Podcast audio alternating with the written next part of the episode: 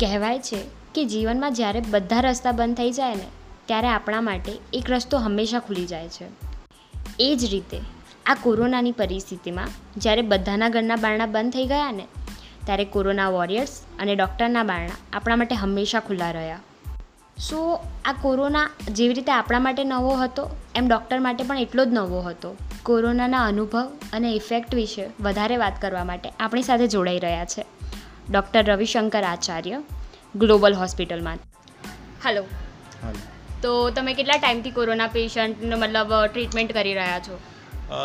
જ્યારે કોરોના આવ્યો તો શરૂઆતમાં તો વન મંથ અમે બી ડરમાં હતા કે કરવાનું છે નથી કરવાનું. અમે અમારી પોત- પોતાની હોસ્પિટલ્સ બી બંધ રાખી શરૂઆતમાં. પછી મહિના દોઢ મહિના પછી જે સિચ્યુએશન જોઈ એના પછી લાગ્યું કે ના આપણે બી પાછળ થઈ જઈશું. તો લોકોની સેવા કોણ કરશે અને કોઈને તો સ્ટેન્ડ લેવું પડશે. એટલે અમે પછી એમાં ઉતરી ગયા. લગભગ એક મહિના કોરોના અહીંયા ઇન્ડિયામાં આવ્યા પછી એક મહિના પછી અમે અમારી જોબ્સ પાછી એટલે કોરોના વોરિયર્સ બની ગયા. કોરોના પેશન્ટમાં મતલબ એવું થાય છે કે ડિપ્રેશનમાં આવી જાય છે એમનો મોરલ લેવલ ઘટી જાય છે.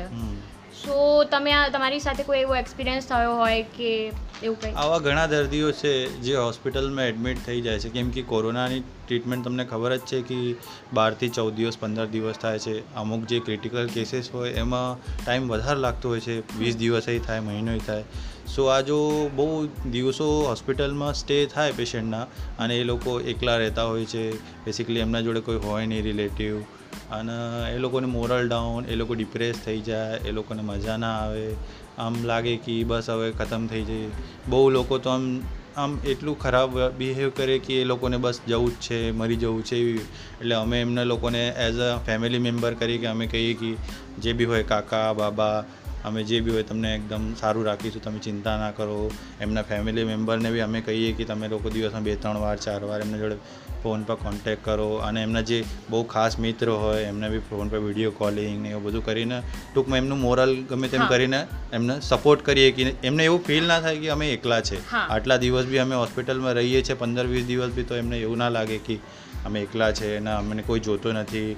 ને એમ એમને ફીલ ના થવો દો કે ભાઈ એમના માટે કોઈ નથી. એટલે અમે એઝ અ ફેમિલી મેમ્બર કરી કે દિવસમાં બે વાર ત્રણ વાર અમે એઝ અ ડૉક્ટર એમના રૂમમાં રાઉન્ડ લેવા જઈએ.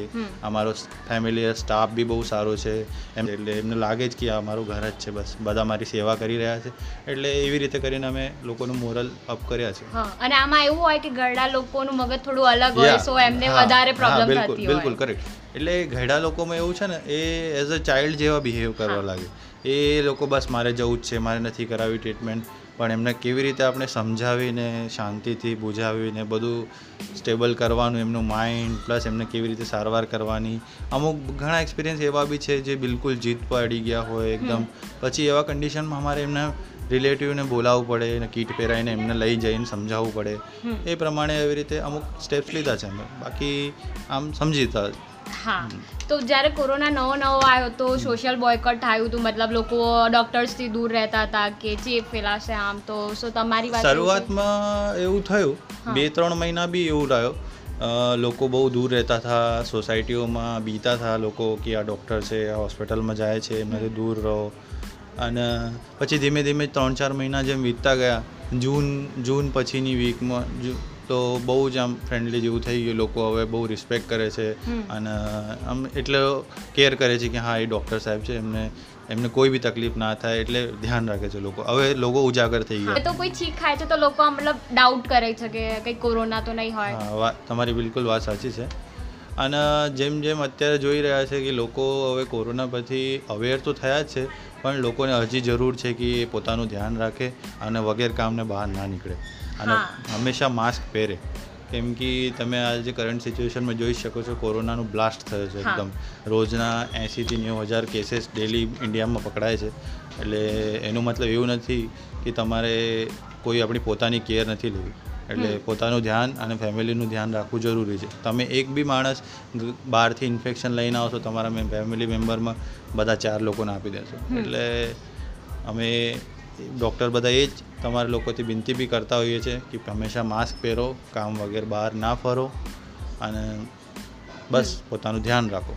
અને આ લોકડાઉન આવ્યું તો બધાને મતલબ ફ્રી થઈ ગયા કે ઘરે આરામ કરતા હતા ઘરના કામ કરવા લાગ્યા કુકિંગ કરવા લાગ્યા. બટ તમે આ વસ્તુથી બચી ગયા છો? તો તમને ઈચ્છા છે. કે તમારે આ બધું સહન કરવું છે ફરી? ના ના હવે બધું સહન નહીં કરું. બસ હવે રજા મળે હવે કોરોના થોડો ઓછો થાય તો અમે અમારી ફેમિલી સાથે હવે બહાર થોડા નીકળીએ હવે ટ્રીપ હા તમારી ફેમિલીનું શું રિએક્શન હતું? કે કોરોના પેશન્ટને મતલબ તમે ટ્રીટ કરો છો? શરૂઆતમાં તો જેમ મહિનો મેં તમને કીધું કે મહિનો અમે વેઇટ કર્યું કે શું કરવાનું છે કંઈ એકદમ સમજ ના પડી. એટલે અમે જ્યારે જો સ્ટાર્ટ કર્યું કે હવે જઈએ જોઈન કરીએ પાછું હોસ્પિટલ્સ તો અમારા ફેમિલી અમને સપોર્ટ ના કર્યો. ના જ પાડતા હતા ફેમિલીમાં ફાધર મધર બધા કહેતા હતા કે નહીં નહીં જોઈતા પૈસા મૂકી દે જોબ પણ અમે નહીં. અમે એવું કીધું કે આવા બધા જ ડિસિઝન બધા આવું ડૉક્ટર્સ બધા આવું જ વિચારશે તો લોકોની ટ્રીટમેન્ટ કોણ કરશે? તો પછી બધાને મેં કન્વિન્સ કર્યા ફેમિલીમાં ફાઇનલી દે અગ્રી અને પછી હું જોઈન થઈ ગયો કોવિડ હોસ્પિટલ આમ તો એવું છે કે લોકો એવું માને છે કે ડોક્ટર ભગવાનનું રૂપ હોય છે પણ હવે તો એવું ખબર પડી ગઈ છે ડોક્ટર ભગવાનના રૂપમાં જ ડૉક્ટર આવી ગયા છે. એ તો તમારી વાત આમ તો બધા જ લોકો કોરોના વોરિયર્સનું ખૂબ જ સન્માન કરી રહ્યા છે. ઇન્સ્ટા, ફેસબુક પર સ્ટોરી મૂકીને અને ટેગ કરીને એમને સન્માન નહીં મળે. એમને સાચું સન્માન આપવું હોય તો માસ્ક પહેરીને અને સામાજિક દૂરીનું પાલન કરીએ. તો સાંભળો એમની આ વાત.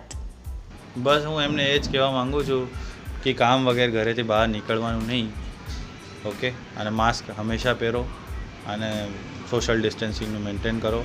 આપણા હાથ પોતાના હાથ દિવસમાં ઘણી વાર ધો, સાબુથી ધો સેનિટાઈઝરથી ધો અને ઇન કેસ તમને કોઈ લક્ષણ આવ્યા હોય, જેમ કે ફીવર કફ અને કંઈ શ્વાસ ચડતી હોય, તો તરત ડૉક્ટરનો સંપર્ક કરો અને પોતાના ઘરના માણસથી થોડો આઇસોલેટ રહી જાઓ.